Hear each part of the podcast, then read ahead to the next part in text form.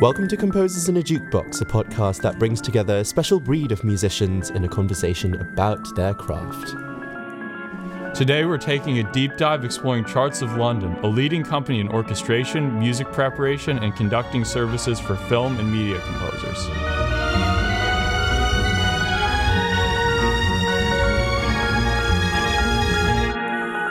Hello, hello. Hey, How's everyone doing? Morning. Hi. uh, it's nice to have you both back, Luke and Levent. Um, as I understand, you were in LA for some time. Well, only a week for me, but uh, it was an intense week. I, I enjoyed every second. yeah, it was. Yeah, it was great. And you? You were in San Francisco. I, I was in the Bay Area visiting my family for a couple of weeks, and then yeah, in LA for around a week roughly. Um, exciting for Levin because he's never been to Los Angeles. I went That- to college that's- there. Oh, it was your so- first time. Yeah, yeah. I very nearly went there to study, but I Very then I decided to come here instead, and I, I never went. and and how was it? Um, it was quite overwhelming. The stuff, film music wise, everything that's going on. They have like a a big community, and like also it seems like a tight knit community. Like there's events everybody goes to, and um, in this one week only, I met tons of people and was yeah, it was really great. Nice. And for our listeners out there, something that you may or may not already know about Luke and Levent is that they are both active um, orchestrators and uh, music prep assistants uh, based in London, and they both work in a company called Charts, which is um, the leading company in orchestrating music prep and conducting services for and where we are right composers. now. And we are incredibly privileged today to be within the Charts studios, uh, recording this podcast, and joined by uh, Nat, James, and Matt, Good who morning. are Good morning. Good morning. Good Morning. as well. um, yeah, it's lovely to have you. Thanks so much for No, coming on board. Uh, and to us. maybe to start off this round of questions, could you each describe your roles within the company? And uh, how about should we go in a should we go in a circle? Okay. So we'll start from maybe Luke and then Nat. Got ya. Yeah. Yeah, so I uh, I'll get a little bit tiny background into how I was brought on. I was brought on by Levent originally because we went to college together. Levent and I kind of do similar things, and I do I, my official role is I'm a senior copyist here, but I also do orchestration. So I help with orchestrating music preparation, um, and a lot of the stuff I do centers more around things in Sibelius or Finale or Dorico, things in a computer. I, I've done a little bit of assembly taping, but I'm not very good at that. So they st- I stay on the I would like to that. Uh, watching Luke take two pieces of paper together is. yeah, yeah. I don't know. I think Luke's got a tape redemption arc coming. Oh, thank you. I've I've seen you stick a score recently, and it's better. It's Yeah, yeah. It's it's better, it's but bad. it's it's uh I'm improving from a quite low place originally. So yeah, I do a lot of stuff in that area. I Go saw- home, Luke. I saw the taping desk for the first time today in the office, and I was like, mate, I need to have one of those at home. So- yeah, I, I stay so away handy. from that thing. Right, Nat, what about you? Luke's better than he says he is, I think. um, so I'm a sort of general assistant for Matt. Um, I kind of help with a little bit of everything. Um, I do a little bit of uh, sticking when it's needed. Um, kind of help with the project management side of things. Um, and I've also been introduced to doing some mixing in the last six months. So I'm kind of learning, learning my way with that a little bit. So yeah, bit of everything. Yeah, that's It's- really cool. Yeah. it's very And uh, Matt, you're on the captain's chair. I am. Could you the tell us more I about that role? Steering the ship through. Yeah, my, my job is really just to keep everything hanging together. I liaise with the clients. I'm the one that kind of um, organises the schedules with Nat and James's help. We put the projects together, and it's just uh, everyone's so talented that we work with. Um, it's very rarely about quality checking or having to deal with those sort of basic musical problems. It's just process mapping and making sure that we run through efficiently and effectively and interface with the clients. And especially when we go out to the studios and we're there as librarians, and I tend to be the one that's facing off because I've got nearly 30 years' experience in this. So it's, you know, there's been quite a few things have been thrown at me over the years. And uh, that you do need that from time to time. As we won't, they won't tell that story, of course. there is, there's a few stories we can't tell, obviously, but it's where experience kind of kicks in. So I'm just kind of like the captain of the ship. Yeah, absolutely. And you're composing conductor too. I am indeed. Yeah. Um, which we will be chatting more about in the next episode. So, Mm-hmm. Excellent. listeners out there, stay tuned. exciting stuff coming. Wonderful. Um, James. Uh, yeah, so um, yeah, I, I- I kind of came into the picture because um, uh, like we said, Matt's also a composer. So I came on board. Um, I'm Matt's assistant. Um, I came on board last year, and then um, that's around the time that charts really started. So you know, yeah, I, I'm similar to Nat. You know, I think it's generally we we, we kind of get involved in all different areas, but you know, you know, kind of project management, um, you know, assembly, sticking, and you know, I, I get involved in copying time to time as well. But yeah, yeah, just general kind of, you know, part of the team and making sure things are running. So Yeah, that's great. And come full circle, Levin. Yes. Yeah, I mean, Luke already said it. We're doing very similar things. Um, I do orchestration and music prep, and the occasional um, like sticking. That we have a dedicated team doing that. Sometimes when we, uh, yeah, have a time crunch, we all jump in and, and help out. Um, yeah, so Yeah, that that's really everything there's to it. that's great. Awesome. what? Next question. Oh yeah. What do you do, Zara? I understand you prepared questions. yep, yep, yep, yep. Can we ask about like who are your regular composers that you work with? Is it uh, something that you could tell us? Yeah, I mean, I I go back a long way with this because the reason I started Charts last year was because um, I've been dabbling in music prep and orchestration for years as myself. So although my primary business is, is composing, I've always enjoyed working with paper and I've always enjoyed the art of music engraving. I think it looks beautiful. You know, fine music can often look fine as well as sound fine. So there was, I felt there was always a need for a young, dynamic team in London. Uh, there's a lot of our competitors who are also friends. We all work together. It is a very small community, uh, but we needed a bit more energy in it. So we just started. It's only been going since April last year. Before that, I used to work with a composer called Barrington Pheloung. So we did all the scores of Inspector Morse, um, uh, Lewis, and everything that Barry did for years. Stephen Baysted, who's a, a chap who's a professor down in Chichester, he does a lot of game work. So we work with him quite a lot. Steve McLaughlin, who's a very famous um, music producer, we work a lot with him as well. Uh, and this year we've started to expand. We now have partnered with a company in Los Angeles called Fineline. Uh, who do an awful lot out of LA, and um, we're working with them on a very close basis. So we tend to pick up a lot of their work from the US as well. So it, it, for a company that we started in April, it's grown so so quickly. So we've only been going just over twelve months. Uh, so regular client list we haven't quite got established yet. We're hoping everyone we've worked with will become regular. Yeah, but what were some of the projects that you've recently done as a company? If you're allowed to share any of that. Yeah, of course. Uh, the big one was Black Panther 2 for Marvel, uh, working with Fine Line. Uh, that was recorded here with Ludwig Göransson. Uh, we spent, seemed to be weeks and weeks and weeks at uh, Abbey Road and Air on that one. Yeah. Huge amount of music, huge orchestras. It was weeks and weeks. It was weeks. weeks, weeks. it was very uh, last minute, but very well controlled and organised. And it was our, our first big job with Fine Line, and it was quite a major one. Yeah. Uh, we did one ourselves called Emancipation with Will Smith for Apple Television. That was a, a big 10 day recording in Chichester, with everything from choirs to African percussion and all sorts, and orchestras and brass and what have you. Uh, we did Silo for Apple TV, which is uh, a new series that's just out, starring Tim Robbins. Uh, that was with um, Atli Örvarsson. Uh, and we work. Um, LMO is also partnered. Sorry, Charts is also partnered with the London Metropolitan Orchestra, who are our sister company. And uh, anything that they do, we tend to get involved with, and they go back to the 1980s. They did some massive films. Michael Kamen was their main client, so they've got a heck of a history, and I go back a long way with them. So we've got a nice little network. Uh, what else have we done? Oh, we've done loads. We've worked with um, Frozen Planet Two, Oh, yeah, Yeah. that's bleeding. Prehistoric Planet Prehistoric 2 as well. Planet 2 as well, yeah. Uh, we did Fall Out Boy, which for anyone listening in the US is a very. I have no idea who they were. so it was so funny when I we know. found that when when um the call came through um about that project um we it was me and you in the studio you got a call from Andy from LMO and um uh, it was you know oh James um could you just um Google this for me what is it um Fall Out Boy could you, could you, could you search that for, see what that is Oh, hang on I don't need to search that I had no idea, but no, they were a big band, so we did uh, some good. stuff for their uh, Probably of like a lot of the stuff we've done, one of the most like it's funny because a lot of people didn't recognize them. One of the most recognizable things we've we've done in a way. Uh, well, yeah, I'm glad Yeah. you say that because I wouldn't have done. yeah, yeah. Uh, what else have we done? Obviously, all my own work for, for Grace for ITV. We've done. Um, also, Charts has been doing some audio design for audio dramas for um, Amazon. Oh, cool. So we did Yeah. Hellcats 2 here. We did all the Foley. Nat was in charge of running Well, that was five and a half hours of audio story. And we had to the music together, record the Yeah. music, dialogue, the whole thing. So it, yeah, it's Yeah. been quite a quite a broad, and that's the first year.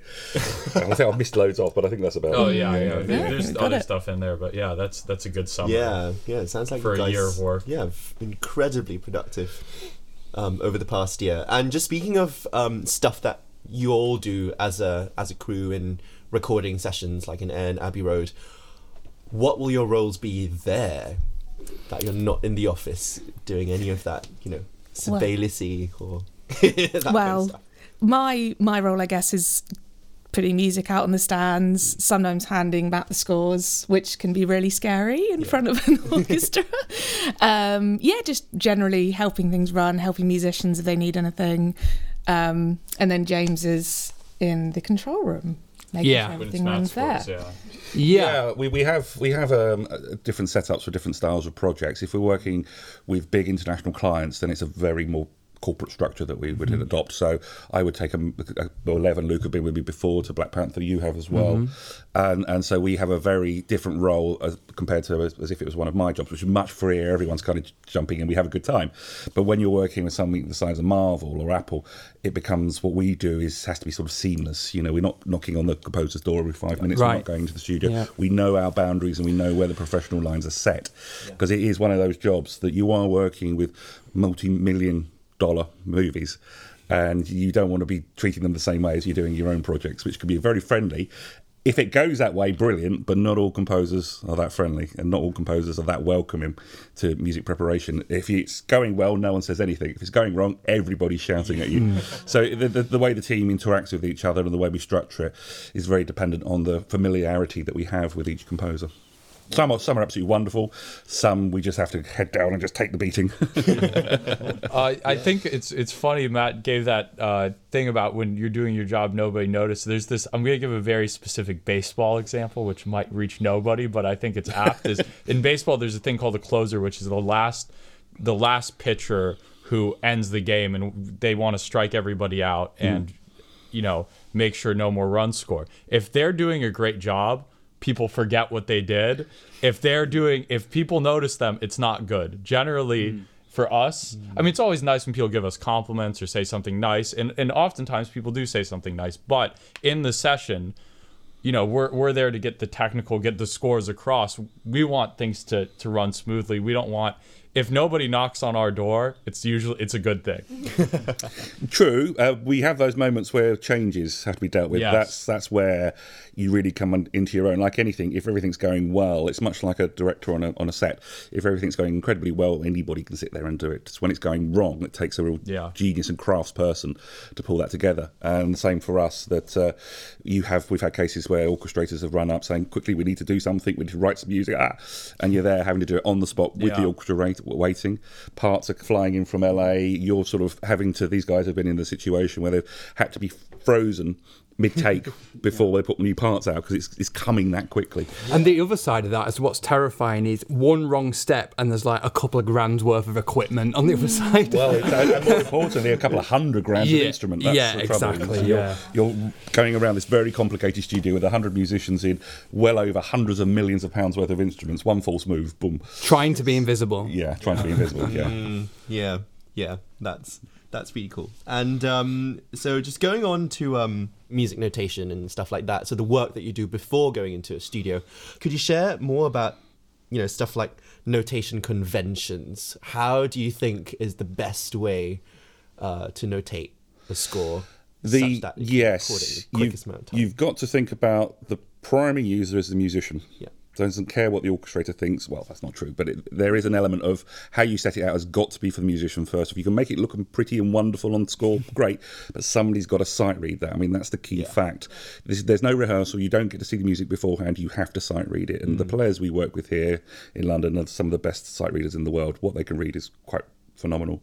So that's our key focus: simplicity, clarity, not having overly complicated, putting page turns in the right place. Simple things to make their job easy. You might not always have a guarantee to break in somewhere, so you've got to work out. We had one job where um, we weren't preparing the actual physical paper.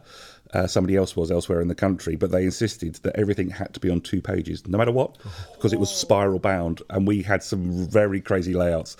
Not the way we would have done it, but you have to work with the client and what they want as well. Yeah. Uh, and it's different with the European orchestras, orchestras we've worked with, with the UK, the UK um, regional orchestras as well. But certainly when it comes to uh, format, we have a series of templates that we have for the specific type of job we're working on. So when we're working with our colleagues in the US, it's it's actually different to when we're working in the UK. Very slightly, we've conformed them so there's enough similarity to make our job, you know, fairly easy. Um, because the way people like to see it in LA is slightly different to the way people like to see it here. How so? It's bar numbers, for example, where they like to see their bar numbers. They seem to like have theirs floating all over the place. You know, it's it's it's, it's quite quite crazy, but that's what they're used to. Uh, another thing that uh, they like to see spare manuscript at the end of every cue, which is actually useful because if you have revisions, you can just notate them in. So that's something we've adopted from our partners in the US. I think it looks tidier as well, actually. Yeah. yeah. It's, it's the idea that if you go back and look at parts from ET or any of those 1970s, 80s sessions where people were notating by hand, it was manuscript, so you did have those spare bars, and it is actually quite handy. Uh, there's all sorts of other little ways. Violins as well. They're like Violins, composite violins, so they yeah, key signatures, key too. signatures. Yeah, uh, there's all subtle differences um, that make the players in each of the, the relevant countries put it down a little bit quicker. Yeah, yeah, absolutely. And do you have a preferred like font as well? Academico. Yeah. So sad I know that. it seemed to be the one. It's one. Of, it's it's something that people have been using across many uh, music prep companies. Well, I say many. There's not many of us globally, but most people seem to be settled on on this for the actual yeah any sort of text element. And Yeah. uh, it's kind of this is why it, it's been so exciting for us to work with our colleagues in, in Los Angeles because we can standardize something at a global level for us and for them. So whether you get a score in the UK or the US, that there's a, a massive amount of similarity there. So the clients are seeing that the quality. Um, we are we have great feedback from our musicians because we, we're all experienced musicians. Um, some of us have been doing this for some time, so we know all the little tricks. You know, like don't over articulate violins. Don't put masses of pedaling in, and if you don't try and second think how to do the enharmonics for a harp, you, you don't. Just allow them a cleaner score that you can possibly give them.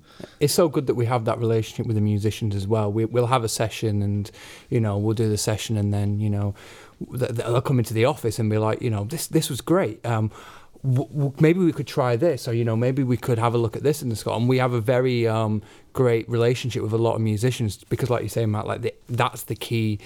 Um, end user for us is the musician. They need to be able to sight read it. So it's it's it's really cool that we have that, and then we'll have it on the whiteboard. The next project comes in, and it's like, oh, we want to try this. The musicians like this, so it's you know, It's, it's the stuff that doesn't always get thought about. Um, silly little things like the perennial should it be spelt correct harmonically or should it be easy to read? Mm-hmm. So, Yeah. one of the ones that we spoke to a lot of musicians that never mix in a bar. So, it's either sharps or flats in the bar, doesn't matter what it is. Yeah.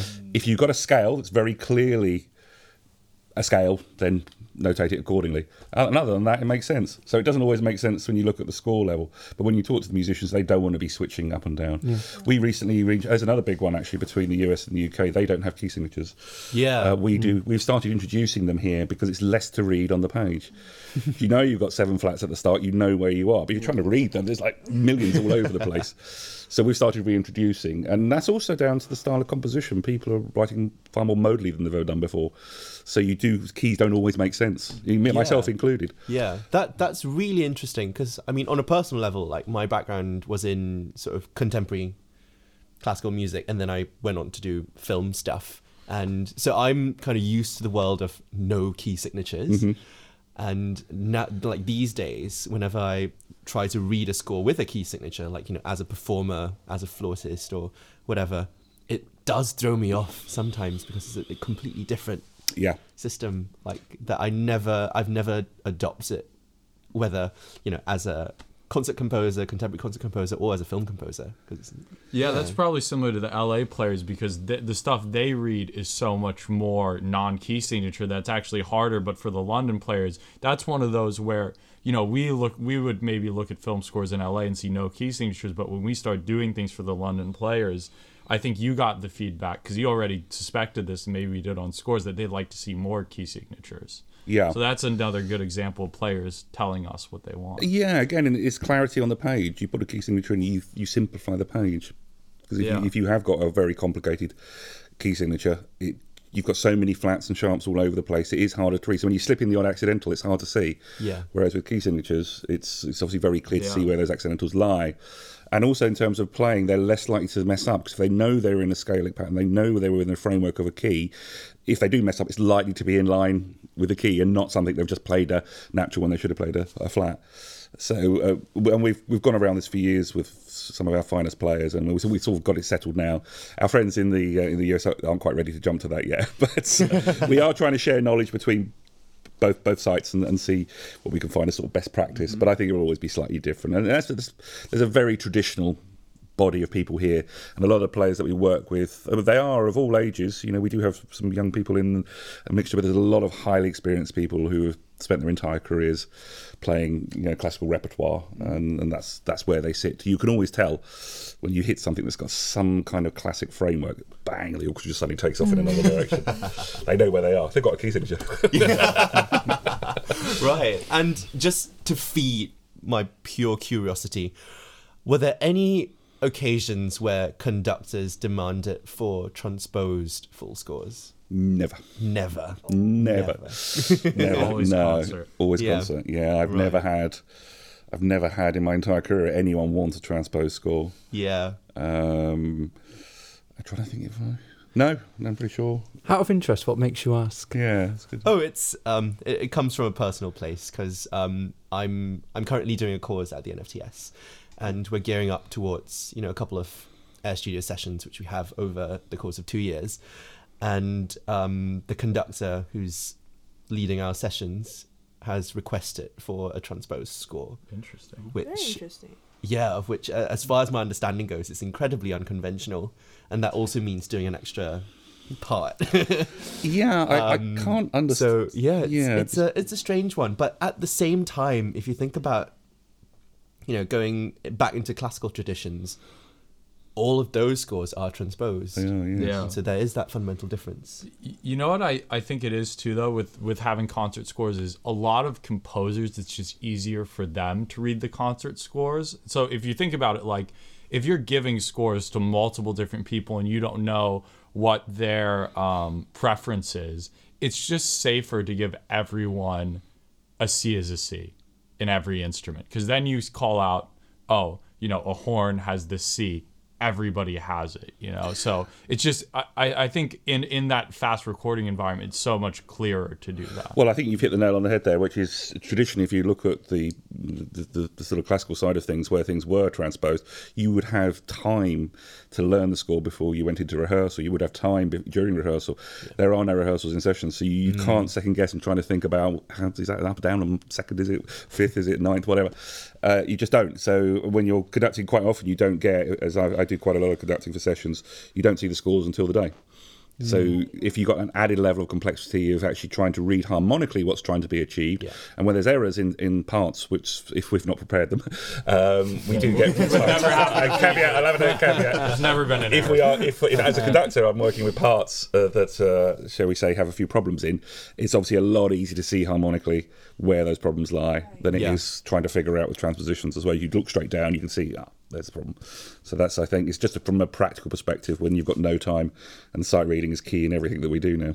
Yeah, the Yeah. amount of conductors who get things not even not like during the session, minutes before the session, or just purely sight conducting is incredibly common.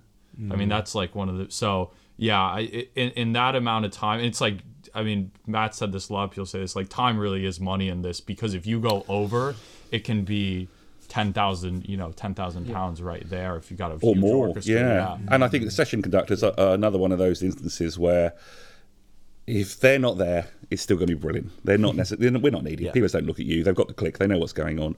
You're there when it goes wrong.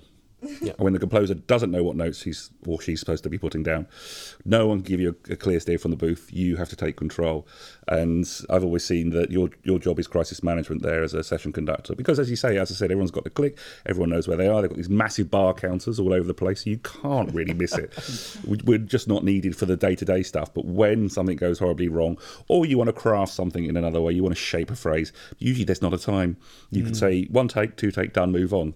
You haven't really got the time to craft sound in the daytime um, session world, if you're thinking about sessions that are over a day where you've got to cram it in, obviously the large scale orchestral recording um, projects gives you give you way more scope for that kind of material, but it's still hugely pressured on time. Yeah, yeah, absolutely. Um, right, got- so I think yeah. Yeah, we got a question. Uh, well, I have the question for this. So, when things get hectic, or in in the office and in the studio, so what what is your go to um, like you know mindset or like what would what would you do? well, it's funny. Uh, yeah, it's a very good question, actually. Um, I spent 10 years as a project manager for a bank, um, and I was involved in, in managing uh, the transition when Abbey National became Santander. So we were integrating Spanish and UK banking systems, hundreds of millions of pounds, loads of chaos, teams all over the world. And so I was trained in project management. And oh, that's the one transferable skill that I brought across to this world because it's just organization, crisis management. You know how to plan for errors, you know how to plan. And it's just the ability to stay calm when things are going. Everyone's panicking around you. Somebody has to be that voice of calm at the middle. And that's that's kind of where I sit in, in, in that role. That's a huge role. It is. It is. And I tell you what, I used to be terrible at it. I used to get irritable with people. I would. I, would, I was never a shouty person, but I was always, you know, get sort of het up. You might have seen me lose it once or twice. I don't think I've ever really lost it here, have I? I'm looking at James now. Speak officially, or? no, but no, no, and I, I mean, I, I think an, another strength that you bring across from that, Matt, is is inf- uh, is enforcing the importance of a good workflow. Because if you've got a good structure that everything's working around, if a crisis hits, if we've got a strong structure that keeps us organised and keeps us working, that's at the end of the day, as long as we stick to this, it's going to get done. Then that's really important, and we're constantly thinking about that and constantly thinking how we can improve it. And after a project, evaluating that and going, okay, where could have we have been more efficient with this, save more time, and or, or, or where could have, have something have been done better? Because when a crisis hits, I mean, and I think that's the one thing I think I think all of us have experienced that that like there's the pressure that comes with that as well. Because you know some of these projects, there's a lot of money behind it, right? You don't want to be the guy going, yeah, that was my fault that this now costs like Luke was saying, extra ten grand, right? So it's like um, it's it's having a process there that means at the, at, at the very least we know we know what we're following, we know what we're sticking to and what's going to work, and you know, and, and that's very important to us. I'd say. And by process, I, th- I think just expand on that a little bit more, checking. Everything we do has to be checked, checked, checked. Yeah. Up, down, horizontal, in, out. You've got to think uh, as, a, as a score as a three dimensional piece of something to be checked. Because you can you can look. All of us have done this. I'm sure everybody in this room have looked at it fine on the screen, print it out. You see an error immediately. instantly. So check number one, you check harmonically, you, you check intervallically, you check at transposition levels, you check for dynamics. There's so many levels of checking that can be done, and we've now got a, a really stringent process that we pass it around the team, so different people are, are checking it. We must put in probably four or five levels of checking by the time it hits the stand, Yeah. And that has saved us. I mean, even things like missing parts. You've got uh, an 80, a 90 piece symphony orchestra out there thousands of bits of paper uh, on uh, nearly 100 cues, you've got to know where every page is at any moment in time. You lose one, you've got a problem. And the aim is for 100%. Like the aim is for that session to run and no one puts their hand up. No one goes, mm. this is missing, this is wrong. And we achieve that. And it's only because we have those levels of, of step checking because it's like you get to check three and someone's still catching something. You're like, it's because so many eyes need to be over it. And you think, because it's not just individuals, but it's the amount of cues people are working on coming from different contexts. You know, someone's been copying certain kinds of for a whole day and their mind's kind of in that mindset and you get someone fresh from the team. And that's why the off, because we work internally in an office, I think that's something that's different that we do is that we have the team that work together. So instead of you know things been external and, not being able to keep exact you know complete track of where everything is we have an internal team which means that people can just kind of hop on things directly and there's dialogue going on all the time. You know and i think and, and, and i think that in that way our check-in process is very it's very strong you know? There are a few occasions where hands have gone up saying missing parts, and then we do go and name and shanks. We go up to the stand during the break and then Yeah. find it tucked around the back of the wrong place. yeah We've had that a few times. We never make it public, but we just said to the musician, "Oh, "You did see it. You made, you know." yeah So uh, straight for the pad yeah, it's i'm not having a look at always. this Whenever you see a hand go up, it's not always our fault. Everyone blames us. Yeah. but It's usually not us. Yeah. Some of the musicians we work with, bless them, they're wonderful players, but bloody awful organisers. Papers everywhere, scores all over the place. Yeah, because soon as you open that pad and you know the, the, the player next, it's all in order. You open this pad and it's like Peter, It's this is everything. It's, it's everything everywhere. Yeah, Uh, oh, another thing to say about that. One thing I've definitely learned over the years doing this, uh, some in Los Angeles too, is one of the earliest things I kind of learned was that it's much better to get things correct and take a little bit longer than to be sloppy. So sometimes when you're under a lot of pressure, you just want to rush everything out. That is not the right way to do it at, at all. If things take longer, or if you need to get more people in, or, or whatever to get it done, make sure it's perfect. So the standard never changes on, mm-hmm. under time.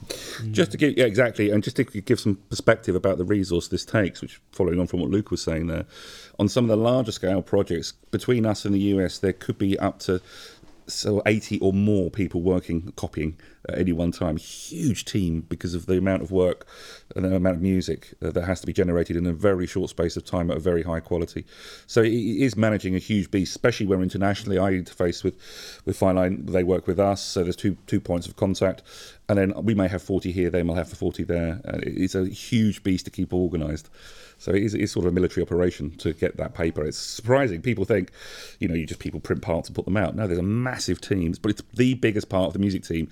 It can be bigger than the orchestra. Yeah, mm. yeah, for sure. And what happens to all of this paper, all of the parts at the end of a project? Uh, we have a ceremonial burning. No, no. uh, they all get recycled. Uh, obviously, there is, well, yeah, but we often have um, non disclosure agreements to sign, especially because cue titles can say Yes. there's, there's, one, or, there's one or 2 stories. No, I can't tell that one. But there, there are a few stories where there's been arguments with the composer and the, the orchestration team because the name of the character that's dying is on the top of the top of the score, and the composer has said that has to. That has to happen. That's exactly what's happening. But if that gets in a waste paper bin and somebody finds that, whole game given away. You know, But the hun- funny thing is, they'll still have the code name for the for the project are in the so top funny. right corner. Yeah. So they'll have this code name for the film. So if it ever gets out, well, they won't know what film it is. Except this main character dies is the name of or or lives or whatever it is. Yeah, you know. So it's like okay, yeah, doesn't quite work. so we, we do try and um, we are, we do want to be very environmentally friendly. There's a whole nother discussion, which is very I won't go into now about the idea of digital delivery rather than paper. But that aside, uh, we do make sure we use high quality paper as well, very high quality paper. Um, simply because it's easy to read, easy to work with. And again, it's about presenting the best possible format to musicians. But everything we do is recycled. Um, and it's a shame you spend like a whole week, 80 odd people putting together these thousands and thousands of sheets of paper, then it's straight in the shredder. In the shredder. Straight in the shredder. Right. Uh, we So we that- keep the scores, um, or in some cases, if, if working with Disney, we have to ship it back to their library. uh, you have to ship it back to their library. Yeah, so you have to put every bit of paper in a box. They sometimes say just take two violins, take two violas. Um, it depends. But on some, we've done Princess, for example, they wanted the whole thing, so we've had to ship it back to Fox or Paramount or wherever. In like ten or twelve huge boxes, and it's stressful, isn't it, Nat? Yes. and expensive. yeah. it's very expensive. Well, it's, it's at their cost, obviously, but it's. Yeah. Uh, and I, I, I- I don't know why they do that. I think it's just to have the assets that are controlled with the film, like they would with anything, like the the stills and everything else. It's all kept together. But obviously, there's a lot of information, proprietary information contained in these scores. Um, Yes. So we have to be very careful about our uh, digital security as well, because we obviously hold very sensitive information, um, scores and things that people would want access to. And uh, there have been breaches with other companies before, so we've been very, very careful to make sure that our security is very, very tight when it comes to our digital assets. Yeah, yeah. Different world, isn't it? Music prep. You think it's, it's, once you get into it, it's like whoa. Yeah. yeah, of course. I mean, I, I don't know. I don't know if you're allowed to talk about this, but just about digital security again, Yep. because um, we had a we were privileged to have a, a masterclass with Nick Hooper last Yep. year back in the RCM, and uh, naturally with Nick Hooper, the conversation was about Harry Potter, and he was telling us how at that time um, he received a copy of the Order of the Phoenix delivered to his doorstep through like some kind of like DVDs in a suitcase that was locked up. And obviously, in this day and age, we don't do that anymore. So what's Ooh, uh, Oh, do we? We do, yeah. Right. So what- what is it like? Yeah, I, Yeah. I won't mention the film, but we, it was a very big one. Yeah. and uh, there was the digital media was contained on a hard drive controlled by one security person. It was their job to, to take that. We plugged into the machine. They would stay by that machine the whole time till the session finished. Take the machine out, take it with them, and go. It was total secure, no transfer of digital rights over the internet at all. Right. And they do when you spend two hundred million dollars on something, the, the, the the amount that could be lost by that. Getting there's some horror stories out there that I've heard of things going missing on people's hard drives and laptops. Mm. So it's not you don't get it if you're working on a big film, you're not going to get a WeTransfer or Dropbox link. I say that, but uh, so yeah, there's still a very big uh, control around the physical security of drives. Everything's watermarked as well, so they know who's leaked it or where it's where it's failed. So it is yeah, still very. So that is that person still turning up armed guard, whole thing. and does he stay Oh, yeah. in the studio the Yep. whole time? yep. It yep. Sounds like a secret mission. Well, he also controls who comes into the studio because obviously you can walk in the back of a studio and see the pictures. Yeah. So if you're not authorised, he will get you out. Ah. It's very tight. If yeah, Abbey Road and Air, when you're working on that scale, because we're used to working there and are very friendly. We know everybody. All of the team have been there a number of times on our sort of small scale stuff. But when you go to the larger level, it becomes very, very tight security wise. You've got to be cleared. You've got to have all these clearances. NDAs have to be signed. You certain people can't be in certain parts of the studio. It's really Yeah. quite a different feeling. stuff does leak. I mean, we've seen examples of scripts leaking, picture leaking of, of things uh, in the past. So you see why the security is so high. I mean, Yeah. you know, it happens. So yeah. Even down to um, musicians taking copy taking photographs of scores. That's all has to be controlled. Well, they, they often do that just because of when they're registering the work, so they want to know the cue names that they're played on PPL. for Yeah. PPL. So it, it does make sense that they do, but it's strictly not allowed to, of course. So uh, yeah, you see everyone getting antsy when everyone's getting their phones out. Yeah. Yeah. yeah, yeah, we've been there. yeah, and but but even even on the level where it's you know it's a pickup session and they're not flying anyone out, they'll still fly out the one person that's got the the film because that still matters. That process is that important. If, if the composer might not be going nowhere, but but that person will still go. So Yeah, that that is so interesting. Um, right, so I'd love to, and this is a this is a huge subject um, about orchestration because that's something that you guys engage in as well.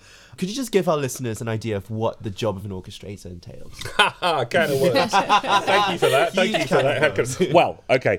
Uh, I think it's a word that's often misused Yeah. and misunderstood a lot. Um, the way we deal with orchestration is is taking whatever our input is, whatever kind of material we've received, and preparing it for the orchestra to be played in a tuneful and meaningful way with all the relevant articulations and everything else that goes with it.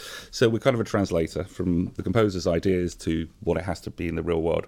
Now that's a massive bandwidth in the middle. You can have like a piano sketch on a bit of paper one end, or you could have a full Sibelius or finale score. It's and it's everything in between. Um, I think there are there is there's a sort of slight movement, and I have seen this a lot with people calling themselves orchestrators when they're really just doing music prep as well. So w- way I sort of think here, and where we do it here, we have some wonderful people. Certainly Luke and Lever are some of our finest in our team who are brilliant at this. But it goes one step further where you consider voicings, textures, balances. You know, you, uh, it, there has been a move, in my opinion. There's another whole episode here about the quality of what's being put out at the moment, which I don't think is as good as it's ever been at all. But um, you know, there's real musical understanding in, in how to put an orchestra together. You know, don't overload the third.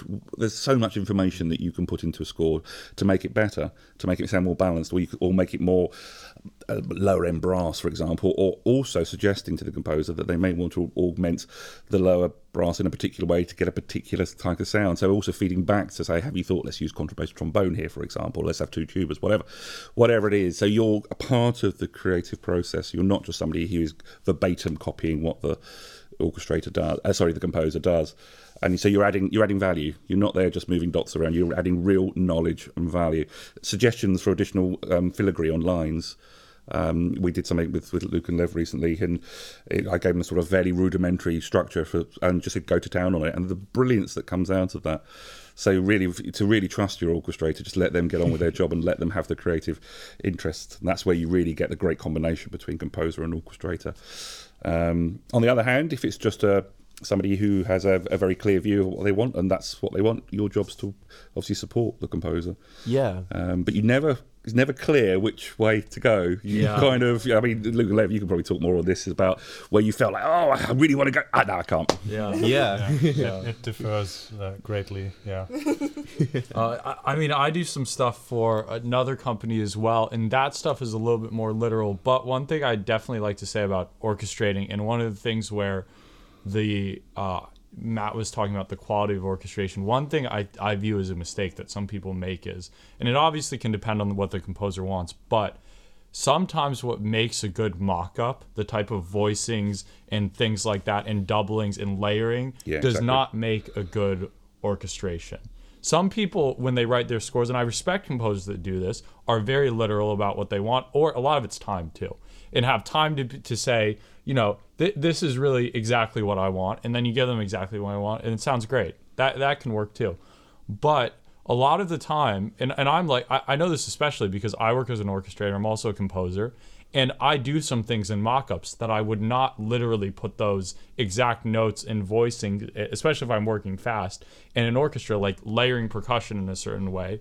I've done things for things like, you know, Audio Network or, you know, video game scores where they're layering a million percussion instruments or a million, you know, different brass stacks. You wouldn't actually, it'd be impossible to do that. So a lot of it is considering, okay, is this, this, they, they probably did this to make the mock up sound better. That doesn't mean I'm to do it. Or like sometimes people in mock ups will put, uh, closer voicings of low notes together than normal because it gives a thickness. And also, you can adjust. The, the thing you have in mockups is you can change volume faders however you want. The modulation can be the same, but sometimes they'll have like something double low in brass, but they'll have that note kind of far in the back. You can't do that in real orchestra. I mean, it would be ridiculous to have somebody piano, somebody forte in the same interval. So, a lot of things um, I, I think a lot of mistakes can come from taking something that's very much supposed to be in a DAW and taking it way too literally. Oh, there is a skill as well um, in actually translating. It may sound w- one way with samples, but in Yeah. the real world, you'd never get that realistic. But people have become used to the samples. You, see, and this is this is one of the problems I have with the whole. It's a great tool, and it has allowed many people to to be creative, um, but it doesn't automatically translate to an orchestra. And I have heard directors say, "Well, I prefer the demo." That happens a lot. Mm. So whatever you do, you've got to bear in mind that you've got to sound better than the demo. That's where an orchestrator has to think, well, I've, you know, okay, I'm not doing what's written, but I need to redo it to make it Yeah. sound better. So you're now sort of fighting against samples in order Yeah. to make it better and real. And that also depends on the quality of the orchestra you're working with. You know, there's some mm. some some orchestras globally who aren't used to playing in a particular way, or you might not get the quality of players you need across. I know there's some countries where you're fine if you've got six horns. If you want twelve, you're going to have a problem with seven, eight, nine, ten, eleven, twelve. It's just one of those one of those things. And I'm not denigrating at all what goes on abroad. I mean, there are some very fine musicians across the world. It's the combination of, of history of their instruments as well, the quality of instruments they're playing, the experiences and the training are very different. Um, but just going back to my, my original point, trying to sound better than the demo you've got. You know, that's where an orchestrator can really add value by suggesting other ways of dealing with particular situations. Yeah, I think into- also, j- let let me just uh, Yeah, yeah, yeah. chime in there. Sorry, sorry, sorry. um, I I think it's it's important to like um, to be attentive to what what the demo sounds like more so than what's in the actual Logic or Cubase session. Absolutely. yeah. Because that, that's also what you Yeah. were saying. Like if you sure you can import all of that and tidy it up and make it as exactly as um, as it was in the, that session, but it, it will not sound like that with the orchestra. So um, And how many times, have, have, um, particularly with, with yourself with charts, have we heard something in a demo that's not in the MIDI? yeah, That happens a lot. Use your ears. We always say the key is use your ears. Don't don't. The MIDI can be whatever. Very misleading, in fact. Use your ears. Work out your ears. We've spotted um, where there's been meter changes missing from the MIDI, and but you can very clearly you need to remeter it. So you need to make intelligent decisions. But yeah, it's often that oh, there's a piano line in there. Uh, can't see in the MIDI. There we go. Put it in. Because the worst thing you don't want is right. The conductor is now bringing the piano. No piano. Oh, well, it was. It wasn't in the MIDI. I mean, that's not an excuse. no, it's not an absolutely not. excuse. so work on your ear training, people. Uh, absolutely. Well You want done. to be, people ask about what you, what you should do if you want to be an orchestrator. Is those music fundamentals are really important. The basic stuff of ear training, being able to pull apart orchestral textures. You know. Well, and that's something that I, I feel very honoured to work with some so wonderful people here that they they've studied so many scores, so many film scores of greats. I mean, real great composers, and uh, have understood what elements to take from that. And, and score reading as a hobby is, is something I used to do a lot. You know, you- any score you get your hand on, you know, an old Bernard Herrmann or something, you would digest. And that's there's a everybody in the team is just so interested in that kind of thing. But that is really important. Look at the scores that you want to then achieve. You know, if you want to learn how to do something, read it, listen to it. There's so many great recordings out there, especially even classical music. Go and listen, go and look at the whole Be- uh, series of Beethoven symphonies, but read it and look at the colours and listen to them. It's great training, but it's particularly with film as well. When you look at the techniques, when it comes to, we're very lucky. We work with some very fine orchestrators. Pete Anthony's one. Uh, we've had Jeff Atmajian too. There's some of the some of the industry leaders. So we're having the opportunity to see how they do things. Um, and of course, we learn all the time. So uh, as we all grow as orchestrators, you always see a new way of doing it. Oh, yeah. Oh, well, that's clever. The best part got- of music prep is, is you get to see the scores. Yes. and, and you get to, you get to really of see the yeah. scores too Yes. because you become Yes, involved in them so you get to absorb you know different things about the scores Uh, you do get those two different types of jobs, though. One's you look at and think, this is just so brilliant. Yeah, this is yeah. wonderful. And the other's like, what the hell are we going to do with this? you know what's funny even the rough jobs i've always picked some something up from some orchestrator even the rough ones True. because True. it is like it is kind of just amazing to see like people's different perspectives on things even if the you know the a lot of it's messy or whatever there'll be some idea in there that you go oh, that's Well, there's, there, we do have sort of internal jokes. There was one orchestrator we worked with who'd like to put Mezzo Forte Plus. and Lev chucks one in every now and then just as a laugh whenever Yeah. I see someone having a conduct. One One, one per score. One per score. yeah, one one per score. So there's a little she's little inner joke. what that means we're not exactly sure but No. we put it in No, score. to be We think I, it's might, so- I might steal that idea. It's somewhere between Mezzo Forte and Forte, I guess. somewhere Yeah. What, what's your take on mezzo pianos in that case? Because it's a highly contended dynamic. How do you mean, sorry? I think what he's saying is a lot of people think it's it's not the most useful dynamic in the sense that it's it's kind of a, a wishy-washy dynamic. See, my biggest thing, and I Matt might agree with this, is I think you just have to be careful constantly crescendoing and diminuendoing between mezzo dynamics for a whole piece.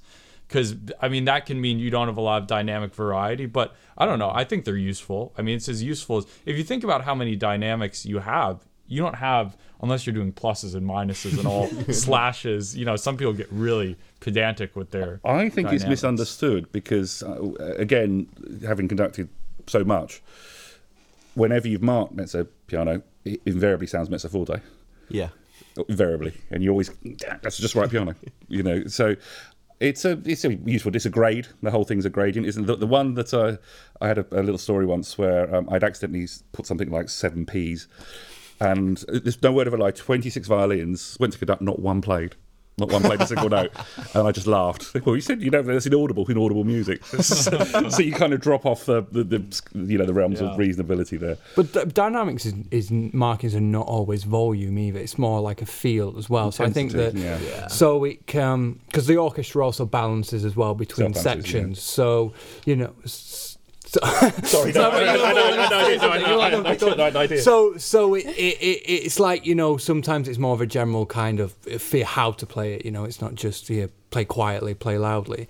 Um, so But It's what a I- measure of intensity. It Yeah, is. yeah. And what you said there was, I like to record tutti, everybody together, and that point Yeah. is married by that because you know where to balance within the orchestra. If you haven't got the brass, the woodwind, and percussion all around you, you don't know where to sit. So mezzo forte can, or mezzo piano can mean anything. Yeah. But when you sit within the framework of other instruments where you can clearly hear a brass instrument getting raspier or slightly, you know where you are. So dynamically, you're more controlled. And we've we've when we've done those sort of sessions.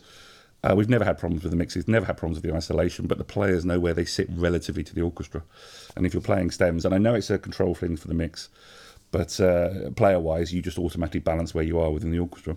But if you look at a lot of classical scores, it's just piano and forte, right? So Yeah. it's like Basically, yeah. those- so I can see where like this comes The, from. the yeah. great, the great Yeah. goes as you know uh, Yeah. along with time, and then you Yeah. get to people like Tchaikovsky.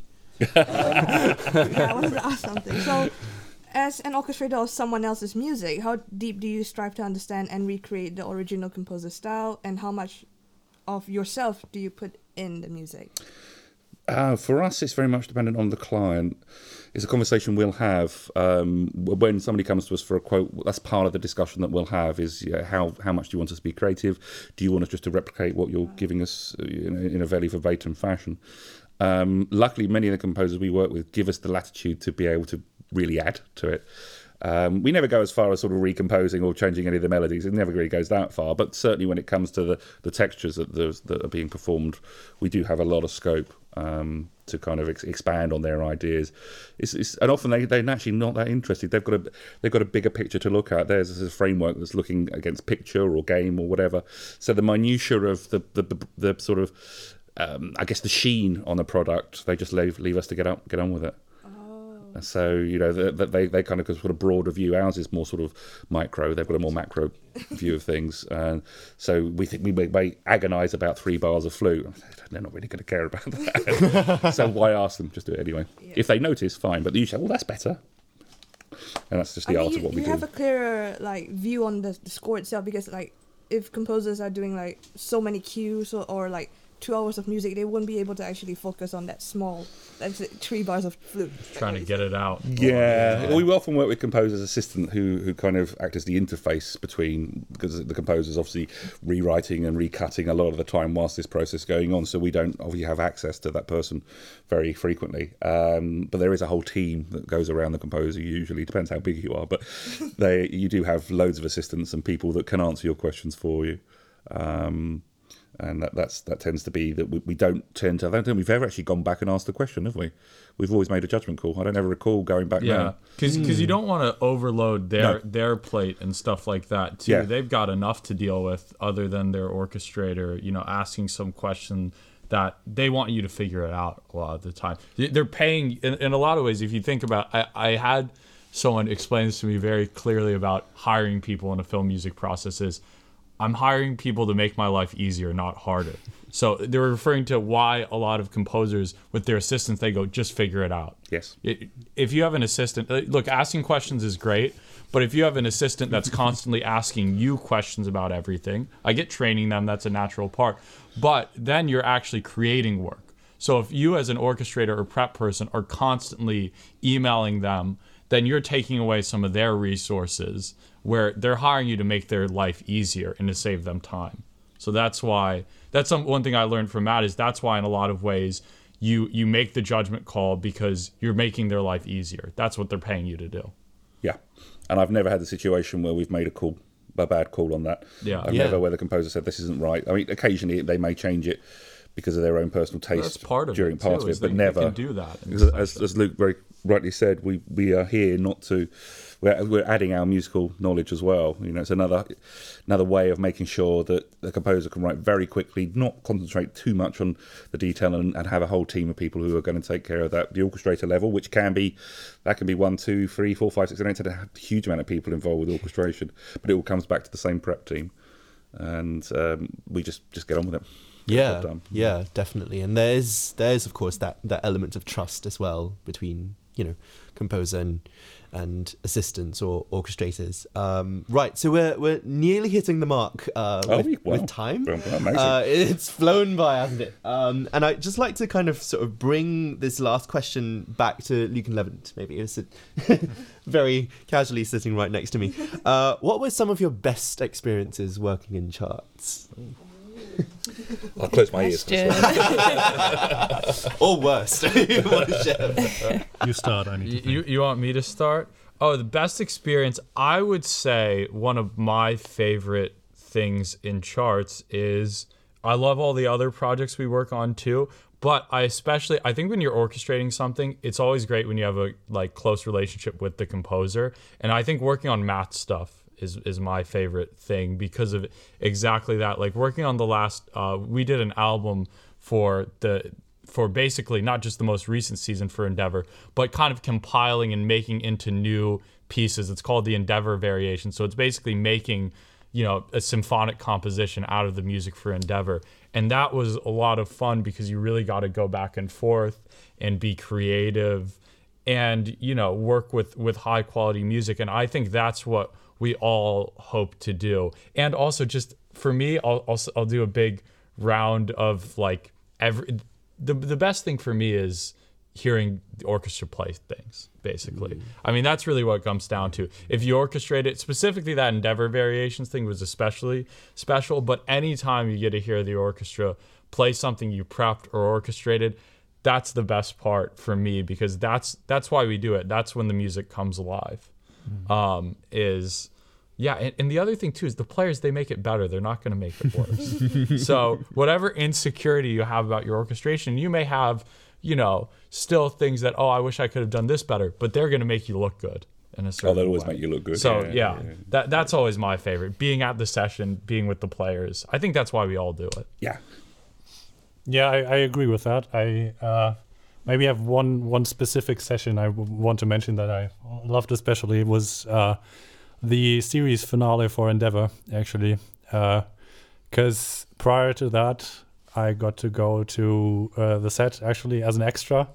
And Oh, yeah, uh, be be in the choir. Um, yeah, we did the record for it. so I, yeah, kind of had a connection through that, and then the music came in, and we orchestrated it, and then uh, the session it was we were up in the choir at, at Air Studios, which is so beautiful, and um, the whole cast was there, and just a magical day. we did, we did something quite special with that because the the um, In Paradisum for for his Requiem. Um, I did, made the unusual unusual decision. We'd pre-recorded the choir because we had to for the playback for the set. Yeah. But of course, the orchestral element we had the session. So what I did is we got speakers at the very top of air, played the choir through them, so the orchestra heard the whole choral thing came down. And you got in the mics. And And it's stuff. and got across, the across the mics. it It's sounded beautiful. It's now released. It's out there on Spotify now. So Yeah, I've- it's I've a wonderful recording. It's such a wonderful recording. But we did it in a very unusual way because the players, you could see everyone. We didn't tell the players, and the whole orchestra. We had a it was quite a big one. We had about seventy, I think, at that point. And then this this wonderful choral sound just came, and everyone just played up beautifully. Yeah. This I mean, I don't know if you want to go more into it in the in Matt's. Yeah, we'll- composed we'll go one, on but that. yeah, there's Yeah. some really cool stories about that. yes, of course. Yeah. I was Yeah, literally yeah. just about to say. um, I'll shut up now. We've got. well, sit tight and stay tuned for the next one because that's when we will take a deeper dive into Matt Slater's music and yeah, yeah, that'll be a that'll be a really fun, really musical conversation about, um, and we can chat about all all of the. In the most interesting recording techniques that you've adopted. crazy. I think in- crazy. Yeah, in Endeavour, I think Delete It as well, some of your film works, and um, nice. Arrivals, and yeah, some of the album stuff as well. Um, thank you all so much for joining us today. We have, I think, by far the largest number of people in a podcast so far who really pushing the boundaries of music podcasting. What we're good at, Yeah. pushing the Pushing the boundaries. boundaries. Yeah. yeah. There we go, seven people. Um, and uh, Nat, Matt, and James, thank you so much for You're coming very on welcome. board and Thank for sharing this wonderful studio here at Charts with us today. And uh, for our listeners out there, we are on Instagram and TikTok, so follow us at Composers in a Jukebox. Um, we've got loads more really interesting, really fascinating episodes cooking in the edit, which we can't wait to share. And so subscribe to our pages on Spotify, Apple Podcast, and Google Podcasts to be notified on future episodes. We'll see you in the next one.